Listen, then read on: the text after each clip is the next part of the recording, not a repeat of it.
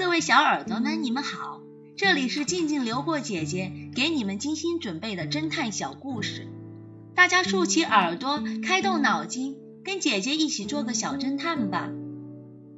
小侦探系列十八，作家被杀之谜。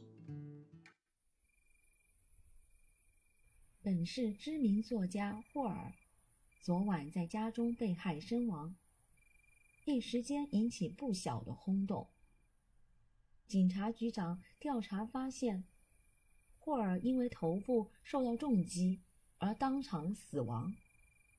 不过现场没有找到凶器，只是在桌上放着一杯没有喝完的酒，杯壁留有霍尔的指纹。根据邻居描述。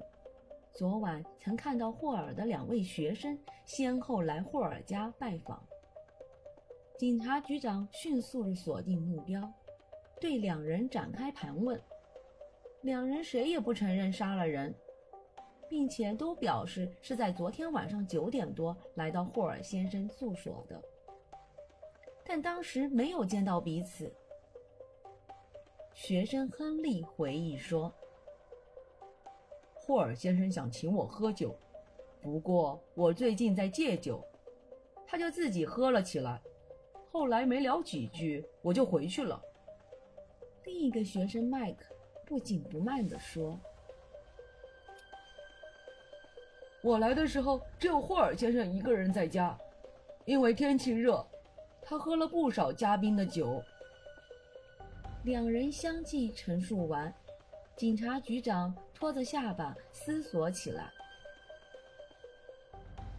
最后来的那个人很有可能是凶手，可是室内外都没有监控，邻居们也说不准，到底谁先谁后呢？围观全程的 X 神探颇显淡定。这个问题确实很重要，但。不是唯一关键的线索，其实凶手已经露出了马脚。就在大家疑惑不解的时候，X 神探转向麦克，眼睛直勾勾的盯着他，语气坚定的说：“你来说说，你为什么要杀人？”麦克听了心中一惊，接着像骨头散了架一样瘫坐在地上。开始哭诉霍尔先生平时对他的不公正待遇。小侦探们，X 神探为什么认定麦克就是凶手呢？小侦探们，你们推理出真相了吗？把你们的想法留在评论区，与其他的小朋友一起来讨论吧。姐姐会在下一集末尾告诉你们真相哦。记得关注姐姐，这样就不会迷路了。破产老板之死。这个故事的真相是，遗书不可能是爱德华放桌上的，因为它会被开着的风扇吹到地上。